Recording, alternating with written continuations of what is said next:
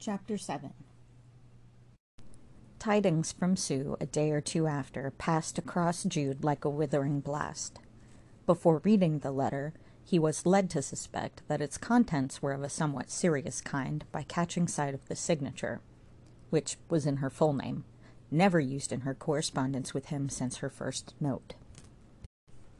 My dear Jude, I have something to tell you which you perhaps will not be surprised to hear, though certainly it may strike you as being accelerated, as the railway companies say of their trains. Mr. Phillotson and I are to be married quite soon, in three or four weeks. We had intended, as you know, to wait until I had gone through my course of training and obtained my certificate so as to assist him, if necessary, in the teaching. But he generously says he does not see any object in waiting, now I am not at the training school. It is so good of him, because my awkwardness in my situation has come about by my fault in getting expelled. Wish me joy. Remember, I say you are to, and you mustn't refuse. Your affectionate cousin, Susanna Florence May Bridehead. Jude staggered under the news, could eat no breakfast, and kept on drinking tea because his mouth was so dry. Then presently he went back to his work and laughed the usual bitter laugh of a man so confronted. Everything seemed turning to satire, and yet, what could the poor girl do? he asked himself, and felt worse than shedding tears. Oh, Susanna Florence Mary, he said as he worked, you don't know what marriage means. Could it be possible that his announcement of his own marriage had pricked her on to this, just as his visit to her when in liquor may have pricked her on to engagement? To be sure, there seemed to exist these other and sufficient reasons, practical and social, for her decision, but Sue was not a very practical or calculating person, and he was compelled to think that a pique at having his secret sprung upon her had moved her to give way to Phillotson's pro- probable representations that the best course to prove how unfounded were the suspicions of the school authorities would be to marry him offhand, as in fulfillment of an ordinary engagement. Sue had, in fact, been placed in an awkward corner. Poor Sue! He determined to play the Spartan, to make the best of it, and support her. But he could not write the requested good wishes for a day or two. Meanwhile, there came another note from his impatient little dear. Jude, will you give me away? I have nobody else who could do it so conveniently as you, being the only married relation I have here on the spot, even if my father were friendly enough to be willing, which he isn't. I hope you won't think of it as trouble. I have been looking at the marriage service in the prayer book, and it seems to me very humiliating that a giver away should be required at all. According to the ceremony, as there printed, my bridegroom chooses me of his own will and pleasure, but I don't choose him. Somebody gives me to him, like a she ass or a she goat, or any other domestic animal. Bless your exalted views of woman, O churchman. But I forget, I am no longer privileged to tease you. Ever, Susanna Florence Mary Bridehead. Jude screwed himself up to heroic key and replied, My dear Sue, of course I wish you joy. And also, of course, I will give you away. What I suggest is that, as you have no house of your own, you do not marry from your school friends, but from mine. It would be more proper, I think, since I am, as you say, the person nearest related to you in this part of the world. I don't see why you sign your letter in such a new and terribly formal way. Surely you care a bit about me still. Ever your affectionate Jude. What had jarred on him even more than the signature was a little sting he had been silent on the phrase married relation. What an idiot it made him seem as her lover. If Sue had written that in satire, he could hardly forgive her. If in suffering, ah, oh, that was another thing. His offer of his lodging must have commended itself to Phillotson at any rate, for the schoolmaster sent him a line of warm thanks, accepting the convenience. Sue also thanked him. Jude immediately moved into more commodious quarters, as much to escape the espionage of the suspicious landlady, who had been one cause of Sue's unpleasant experience, as for the sake of room. Then Sue wrote to tell him the day fixed for the wedding, and Jude decided, after inquiry, that she should come into residence on the following Saturday, which would allow of a ten days' stay in the city prior to the ceremony, sufficiently representing a nominal resi- residence of fifteen. She arrived by the ten o'clock train on the aforesaid. Jude, not going to meet her at the station, by her special request that he should not lose a morning's work and pay, she said, if this were her true reason. But so well by this time did he know Sue that the remembrance of their mutual sensitiveness at emotional crisis might, he thought, have weighed with her in this. When he came home to dinner, she had taken possession of her apartment. She lived in the same home with him, but on a different floor, and they saw little of each other, an occasional supper being the only meal they took together when Sue's manner was something like that of a scared child. What she felt, he did not know. Their conversation was mechanical, though she did not look pale or ill. Phillotson came frequently, but mostly when Jude was absent. On the morning of the wedding, when Jude had given himself a holiday, Sue and her cousin had breakfast together for the first and last time during this curious interval, in his room, the parlor, which he had hired for the period of Sue's residence. Seeing, as women do, how helpless he was in making the place comfortable, she bustled about. What's the matter, Jude? she said suddenly. He was leaning with his elbows on the table and his chin on his hands, looking into a futurity which seemed to be sketched out on the tablecloth. Oh, nothing. You are father, you know. That's what they call the man who gives you away.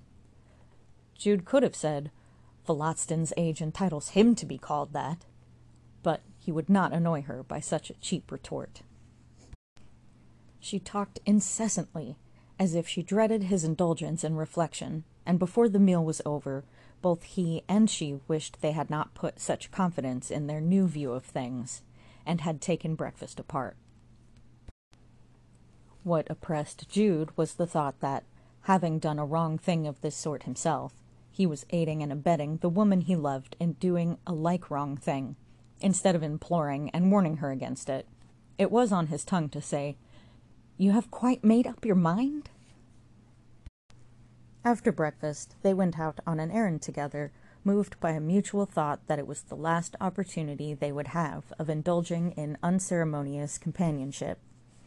By the irony of fate, and the curious trick in Sue's nature of tempting Providence at critical times, she took his arm as they walked through the muddy street, a thing she had never done before in her life, and on turning the corner they found themselves close to a gray perpendicular church with a low pitched roof, the church of St. Thomas.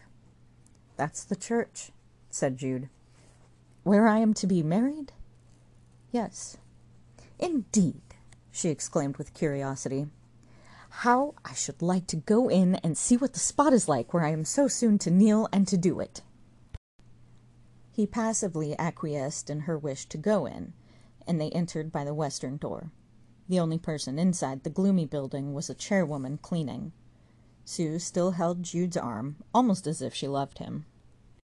Cruelly sweet, indeed, she had been to him that morning, but his thoughts of penance in store for her were tempered by an ache I can find no way how a blow should fall such as final falls on men, nor prove too much for your womanhood. They strolled undemonstratively up the nave toward the altar railing, which they stood against in silence, turning then and walking down the nave again, her hand still on his arm, precisely like a couple just married. The too suggestive incident, entirely of her making, nearly broke down Jude. I like to do things like this, she said in the delicate voice of an epicure in emotions, which left no doubt that she spoke the truth. I know you do, said Jude. They're interesting because they've probably never been done before. I shall walk down the church like this with my husband in about two hours, shan't I? No doubt you will. Was it like this when you were married? Good God, Sue! Don't be so awfully merciless. There, dear one, I didn't mean it. Ah, you are vexed, she said regretfully as she blinked away an excess of eye moisture. And I promised never to vex you. I suppose I ought not to have asked you to bring me in here. Oh, I oughtn't. I see it now. My curiosity to hunt up a new sensation always leads me into these scrapes. Forgive me. You will, won't you, Jude? The appeal was so remorseful that Jude's eyes were even wetter than hers, and he pressed her hand for yes. Now we'll hurry away, and I won't do it any more, she continued humbly, and they came out of the building. Sue intended to go on to the station to meet Phillotson. But the first person they encountered on entering the main street was the schoolmaster himself, whose train had arrived sooner than Sue expected. There was nothing really to demur in her leaning on Jude's arm, but she withdrew her hand, and Jude thought that Phillotson had looked surprised. We've been doing such a funny thing, said she, smiling candidly. We've been to the church, rehearsing, as it were. Haven't we, Jude? How? said Phillotson curiously. Jude inwardly deplored what he thought to be unnecessary frankness, but she had gone too far not to explain at all, which she accordingly did, telling him how they had marched up to the altar. Seeing how puzzled Phillotson seemed, Jude said as cheerfully as he could, I'm going to buy her another little present. Will you both come to the shop with me? No, said Sue. I'll go on to the house with him. And requesting her lover not to be a long time, she departed with the schoolmaster. Jude soon joined them at his rooms, and shortly after they prepared for the ceremony. Phillotson's hair was brushed to a painful extent, and his shirt collar appeared stiffer than it had been for the previous twenty years. Beyond this, he looked dignified and thoughtful, and altogether a man of whom it was not unsafe to predict that he would make a kind and considerate husband. That he adored Sue was obvious, and that she could almost be seen to feel that she was undeserving his adoration. Although the distance was so short, he had hired a fly from the Red Lion, and six or seven women and children had gathered by the door when they came out. The schoolmaster and Sue were unknown, though Jude was getting to be recognized as a citizen, and the couple were judged to be of some relations of his from a distance, nobody supposing Sue to have been a recent pupil at the training school. In the carriage, Jude took from his pocket his extra little wedding present, which turned out to be two or three yards of white tulle, which he threw over her bonnet and all, as a veil.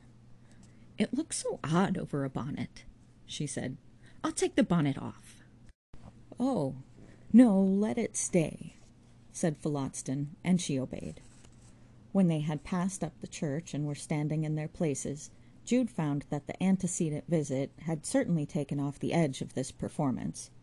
But by the time they were halfway on with the service, he wished from his heart that he had not undertaken the business of giving her away. How could Sue have had the temerity to ask him to do it? A cruelty possibly to herself as well as to him? Women were different from men in such matters. Was it that they were, instead of more sensitive, as reputed, more callous and less romantic? Or were they more heroic? Or was Sue simply so perverse that she wilfully gave herself and him pain for the odd and mournful luxury of practicing long suffering in her own person, and of being touched with tender pity for him at having made him practice it? He could perceive that her face was nervously set, and when they reached the trying ordeal of Jude giving her to Phillotson, she could hardly command herself, rather, however, as it seemed from her knowledge of what her cousin must feel, whom she needed not have had there at all, than from self consideration. Possibly she would go on inflicting such pains again and again, and grieving for the sufferer again and again, in all her colossal inconsistency. Phillotson seemed not to notice, to be surrounded by a mist which prevented his seeing the emotions of others. As soon as they had signed their names and come away, and the suspense was over, Jude felt relieved. The meal at his lodging was a very simple affair, and at two o'clock they went off. In crossing the pavement to the fly, she looked back, and there was a frightened light in her eyes. Could it be that Sue had acted with such unusual foolishness as to plunge into she knew not what for the sake of asserting her independence of him, of retaliating on him for his secrecy? Perhaps Sue was thus venturesome with men because she was childishly ignorant of that side of their natures which wore out women's hearts and lives. When her foot was on the carriage step, she turned round, saying that she had forgotten something. Jude and the landlady offered to get it. No, she said, running back. It is my handkerchief. I know where I left it. Jude followed her back. She had found it, and came holding it in her hand. She looked into his eyes with her own tearful ones, and her lips suddenly parted as if she were going to avow something. But she went on, and whatever she had meant to say remained unspoken. Chapter 8 Jude wondered if she had really left her handkerchief behind, or whether it were that she had miserably wished to tell him of a love that, at the last moment, she could not bring herself to express. He could not stay in his silent lodging when they were gone, and fearing that he might be tempted to drown his misery in alcohol, he went upstairs, changed his dark clothes for his white, his thin boots for his thick, and proceeded to his customary work for the afternoon. But in the cathedral he seemed to hear a voice behind him, and to be possessed with the idea that she would come back. She could not possibly go home with Phillotson, he fancied. The feeling grew and stirred. The moment that the clock struck the last of his working hours, he threw down his tools and rushed homeward. Has anybody been for me? he asked. Nobody had been there.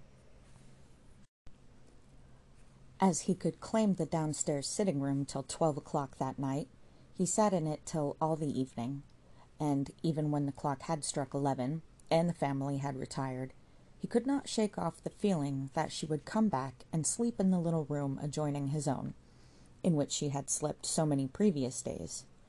Her actions were always unpredictable. Why should she not come? Gladly would he have compounded for the denial of her as a sweetheart and a wife by having her live thus as a fellow lodger and friend, even on the most distant terms. His supper still remained spread, and going to the front door and softly settling it open, he returned to the room and sat as watchers sit on old midsummer eves, expecting the phantom of the beloved, but she did not come.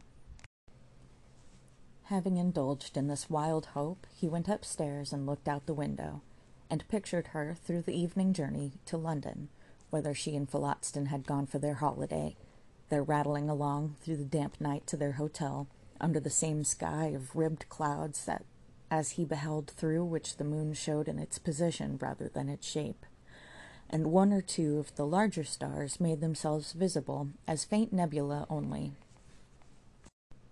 it was a new beginning of Sue's history.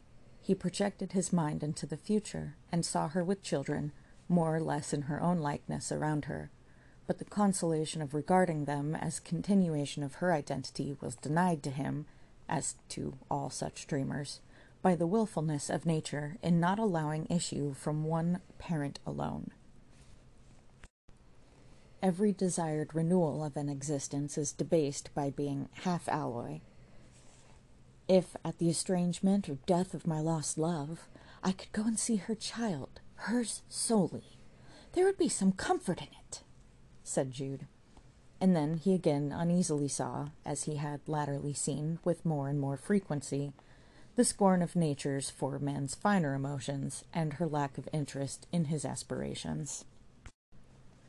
The oppressive strength of his affection for Sue showed itself on the morrow and following days yet more clearly. He could no longer endure the light of Melchester lamps. The sunshine was as drab paint, and the blue sky as zinc. Then he received news that his old aunt was dangerously ill at Marygreen, which intelligence almost coincided with a letter from his former employer at Christminster, who offered him permanent work of a good class if he would come back. The letters were almost a relief to him, He started to visit Aunt Drusilla and resolved to go onward to Christminster to see what worth there might be in the builder's offer. Jude found his aunt even worse than the communication from the widow Edlin had led him to expect. There was every possibility of her lingering on for weeks or months, though little likelihood. He wrote to Sue, informing her of the state of her aunt, and suggesting that she might like to see her aged relative alive. He would meet her at Alfredston Road the following evening, Monday, on his way back from Christminster, if she could come by the up train, which crossed his down train at the station. Next morning, accordingly, he went on to Christminster, intending to return to Alfredston soon enough to keep the suggested appointment with Sue. The city of learning wore an estranged look, and he had lost all feeling for its associations. Yet, as the sun made vivid lights and shades of the mullioned architecture of the facades, and drew patterns of the crinkled battlements of the young turf of the quadrangles, Jude thought he had never seen the place look more beautiful. He came to the street in which he had first beheld Sue, the chair she had occupied when, leaning over her ecclesiastical scrolls, a hog hair brush in her hand, her girlish figure had arrested the gaze of his inquiring eyes, stood precisely in its former spot, empty. It was as if she were dead, and nobody had been found capable of succeeding her in that artistic pursuit. Hers was now the city phantom, while those of the intellectual and devotional worthies who had once moved him to emotion were no longer able to assert their presence there.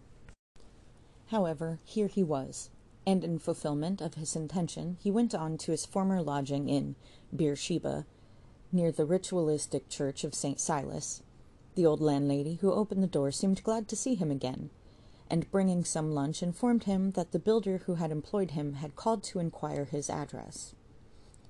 Jude went on to the stone yard where he had worked, but the old sheds and bankers were distasteful to him. He felt it impossible to engage himself to return and stay in this place of vanished dreams. He longed for the hour of the homeward train to Alfredston, where he might probably meet Sue. Then, for one ghastly half hour of depression caused by these scenes, there returned upon him that feeling which had been his undoing more than once that he was not worth the trouble of being taken care of either by himself or others. And during this half hour he met Tinker Taylor, the bankrupt ecclesiastical ironmonger at Fourways, who proposed that they should adjourn to a bar and drink together. They walked along the street till they stood before one of the great palpating centres of Christminster life, the inn wherein he had formerly responded to the challenge to rehearse the Creed in Latin, now a popular tavern with a spacious, inviting entrance, which gave admittance to a bar that had been entirely renovated and refitted in modern style since Jude's residence here. Tinker Taylor drank off his glass and departed, saying it was too stylish a place for him to feel at home in, unless he was drunker than he had money to be just then. Jude was longer finishing his, and stood abstractedly silent in the, for the minute, almost empty place. The bar had been gutted and newly arranged throughout, mahogany fixtures having taken the place of the old painted ones, while at the back of the standing space there were stuffed sofa benches.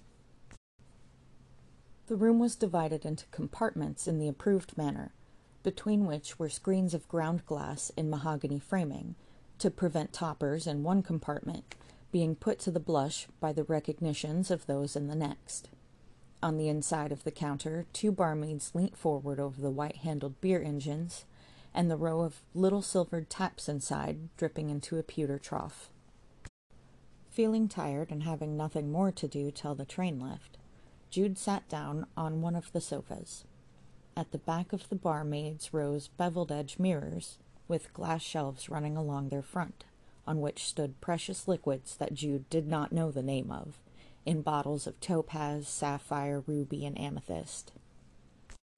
The moment was enlivened by the entrance of some customers into the next compartment, and the starting of the mechanical telltale of moneys received, which emitted a ting ting every time a coin was put in. The barmaid attending to this compartment was invisible to Jude's direct glance, though a reflection of her back in the glass behind her was occasionally caught by his eyes. He had only observed this listlessly when she turned her face for a moment to the glass to set her hair tidy. Then he was amazed to discover that the face was Arabella's. If she had come on to his compartment, she would have seen him, but she did not, and thus being presided over by the maiden on the other side. Abby was in a black gown with white linen cuffs and a broad white collar, and her figure, more developed than formerly, was accentuated by a bunch of daffodils that she wore on her left bosom. In the compartment she served stood an electro-plated fountain of water over a spirit lamp, whose blue flame sent a steam from the top, all this being visible to him only in the mirror behind her, which also reflected the faces of the men she was attending to, one of them a handsome, dissipated young fellow, possibly an undergraduate, who had been relating to her an experience of some humorous sort. Oh, Mr. Cockman, now, how can you tell such a tale to me in my innocence? she cried gaily. Mr. Cockman, what do you use to make your mustache curl so beautiful? As the young man was clean shaven, the retort provoked a laugh at his expense. Come, said he, I'll have a curacao and a light, please. She served the liquor from one of the lovely bottles, and striking a match, held it to his cigarette with ministering archness while he whiffed. Well, have you heard from your husband lately, my dear? he asked. Not a sound, said she. Well, where is he? I left him in Australia, and I suppose he's still there. Jude's eyes grew rounder. What made you part from him? Don't you ask questions, and you won't hear lies. Come then, give me my change, which you've been keeping from me for the last quarter of an hour, and I'll romantically vanish up the street of this picturesque city. She handed the change over the counter, in taking which he caught her fingers and held them. There was a slight struggle and titter, and he bade her good bye and left. Jude had looked on with the eye of a dazed philosopher. It was extraordinary how far removed from his life Arabella now seemed to be. He could not realize their nominal closeness. And this being the case in his present frame of mind, he was indifferent to the fact that Arabella was his wife indeed. The compartment that she served emptied itself of visitors, and after a brief thought he entered it and went forward to the counter. Arabella did not recognize him for a moment. Then their glances met. She started, till a humorous imprudence sparkled in her eyes, and she spoke. Well, I'm blessed. I thought you were underground years ago. Oh. I never heard anything of you, or I don't know that I should have come here, but never mind. What shall I treat you to this afternoon? A scotch and soda? Come, anything that the house will afford for old acquaintance' sake. Thanks, Arabella, said Jude with a smile. But I don't want anything more than I've had. The fact was that her unexpected presence there had destroyed, at a stroke, his momentary taste for strong liquor as completely as if he had whisked it back with him to his milk fed infancy. Well, that's a pity now. You could have got it for nothing. How long have you been here? About six weeks. I returned from Sydney three months ago. I always liked this business, you know. I wonder you came to this place. Well, as I say, I thought you were gone to glory, and being in London, I saw the situation in an advertisement. Nobody was likely to know me here, even if I had minded, for I was never in Christminster in my growing up. Why did you return from Australia? Oh, I had my reasons. Then you are not a Don yet? No. Not even a reverend? No. Nor so much as a rather reverend dissenting gentleman? I am as I was. True, you look so. She idly allowed her fingers to rest on the pull of the beer engine as she inspected him critically. He observed that her hands were smaller and whiter than when he had lived with her, and that on the hand which pulled the engine, she wore an ornamental ring set with what seemed to be real sapphires, which they were indeed, and were much admired as such by the young men who frequented the bar. So you pass as having a living husband, he continued. Yes, I thought it might be awkward if I called myself a widow as I should have liked. True. I've known here a little. I didn't mean on that account, for as I said, I didn't expect you. It was for other reasons. What were they? I don't care to go into them, she replied evasively. I make a very good living, and I don't know that I want your company. Here a chappie with no chin and a mustache like a lady's eyebrow came and asked for a curiously compounded drink, and Arabella was obliged to go and attend to him. We can't talk here, she said, stepping back a moment. Can't you wait until nine? Say yes and don't be a fool. I can get off duty in two hours sooner than usual if I ask. I'm not living in the house at present. He reflected and said gloomily, I'll come back. I suppose we'd better arrange something. Oh, bother arranging. I'm not going to arrange anything.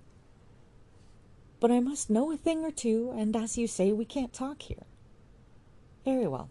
I'll call for you. Depositing his unemptied glass, he went out and walked up and down the street. Here there was a rude flounce into the pellucid sentimentality of his sad attachment to Sue. Though Arabella's word was completely untrustworthy, he thought there might be some truth in her implication that she had not wished to disturb him, and had really supposed him dead. However, there was only one thing now to be done, and that was to play a straightforward part, the law being the law, and the woman between whom and himself there was no more unity than between East and West being in the eye of the Church one person with him. Having to meet Arabella here, it was impossible to meet Sue at Alfredston as he had promised. At every thought of this a pang had gone through him, but the conjuncture could not be helped. Arabella was perhaps an indeed intervention to punish him for his unauthorized love. Passing the evening, therefore, in a desultory waiting about the town wherein he avoided the precincts of every cloister and hall, because he could not bear to behold them, he repaired to the tavern bar while the hundred and one strokes were resounding from the great bell of Cardinal College, a coincidence which seemed to him gratuitous irony. The inn was now brilliantly lighted up, and the scene was altogether more brisk and gay. The faces of the bar maidens had risen in color, each having a pink flush on her cheek. Their manners were still more vivacious than before, more abandoned, more exalted, more sensuous, and they expressed their sentiments and desires less euphemistically, laughing in a lackadaisical tone without reserve. The bar had been crowded with men of all sorts during the previous hour, and he had heard from without the hubbub of their voices but the customers were fewer at last. He nodded to Arabella and told her that she would find him outside the door when she came away. But you must have something with me first, she said with good, great humor. Just an early nightcap. I always do. And then you can go out and wait a minute, as it is best we should not be seen going together. She drew a couple of liqueur glasses of brandy and though she had evidently, from her countenance, already taken in enough alcohol either by drinking or, more probably, from the atmosphere she had breathed in for so many hours, she finished hers quickly. He also drank his and went outside the house. In a few minutes she came, in a thick jacket and a hat with a black feather. I live quite near, she said, taking his arm, and can let myself in by a latchkey at any time. What arrangement do you want to come to? Oh, none in particular, he answered, thoroughly sick and tired, his thoughts again reverting to Alfredston and the train he did not go by, the probable disappointment of Sue that he was not there when she arrived, and the missed pleasure of her company on the long and lonely climb by starlight up the hills to Marygreen. I ought to have gone back, really. My aunt is on her deathbed, I fear. I'll go over with you tomorrow morning. I think I could get a day off. There was something particularly uncongenial in the idea of Arabella, who had no more sympathy than a tigress with his relations or him, coming to the bedside of his dying aunt and meeting Sue. Yet he said, Of course, if you'd like to, you can. Well, that we'll consider. Now, until we have come to some arrangement, It is awkward our being together here, where you are known and I am getting known, though without any suspicion that I have anything to do with you. As we are going towards the station, I suppose we shall take the 9.40 train to Aldbrickham? We shall be there in a little more than half hour, and nobody will know us for one night, and we shall be quite free to act as we choose till we have made up our minds whether we'll make anything public or not. As you like. Then wait while I get two or three things. This is my lodging. Sometimes, when late, I sleep at the hotel where I am engaged, so nobody will think anything of my staying out. She speedily returned, and they went on to the railway, and made the half hour's journey to Aldbrickham, where they entered a third rate inn near the station in time for a late supper.